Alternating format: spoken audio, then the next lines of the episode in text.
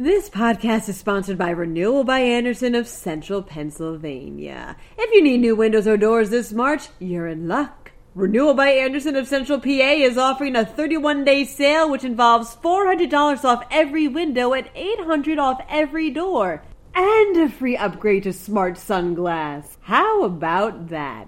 Call 717-727-7558 or drop by rbacentralpa.com slash deals for more information.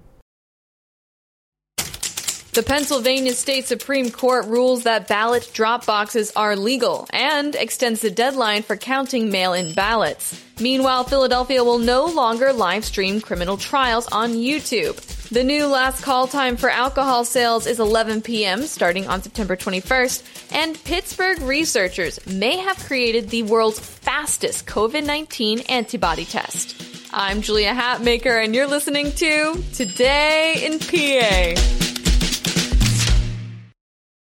The Pennsylvania Supreme Court made three big election related decisions on September 17th, reports the Associated Press. The first was to allow a three day extension to the deadline for counting mail in ballots. So now, any ballot postmarked by the time polls close will be counted as long as the county election boards receive them by 5 p.m. on November 6, three days after the election. The second decision knocked the Green Party's presidential candidate off of the ballot for not following the proper procedures to get on it in the first place.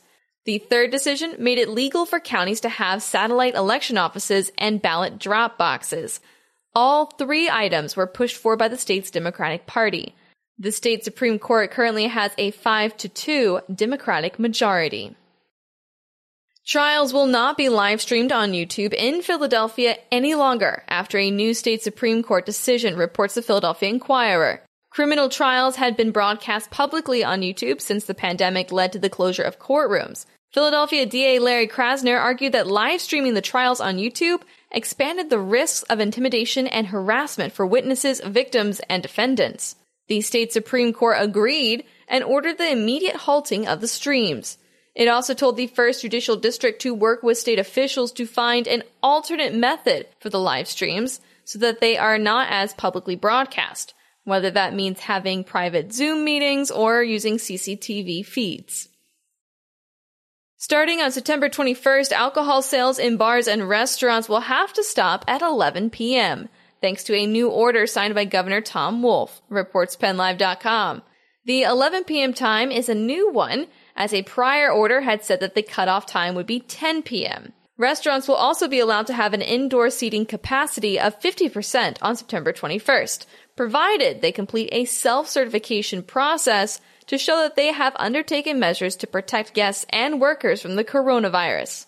These strict last call time and capacity restrictions have been issued in an attempt to help slow and stop the spread of the virus that causes COVID-19.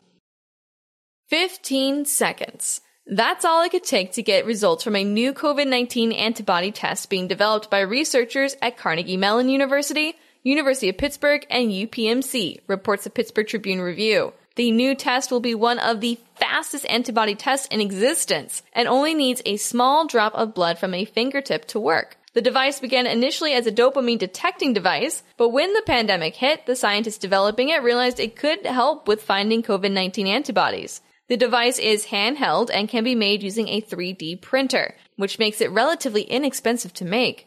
Now, the device isn't ready to roll out to everyone yet. It's still in initial testing phases, but so far results have been consistent and pretty good. It will hopefully move to human trials soon.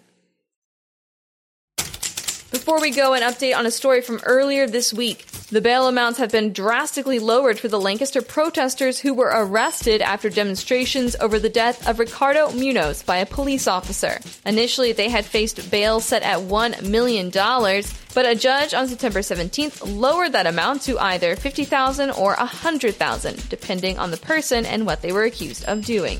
If you want to learn more about what's going on in Lancaster or anywhere else in the state, head on over to pennlive.com, where we've got all the news, sports, business, and entertainment coverage you could want. I'm Julia Hatmaker, and I'll be back Monday morning with another episode of Today in PA. Thank you so much for listening, and have a wonderful weekend. You deserve it. This podcast is sponsored by Renewal by Andersen of Central Pennsylvania. If you need new windows or doors this March, you're in luck. Renewal by Andersen of Central PA is offering a 31 day sale which involves $400 off every window and $800 off every door. And a free upgrade to smart sunglass. How about that? Call 717-727-7558 or drop by rbacentralpa.com slash deals for more information.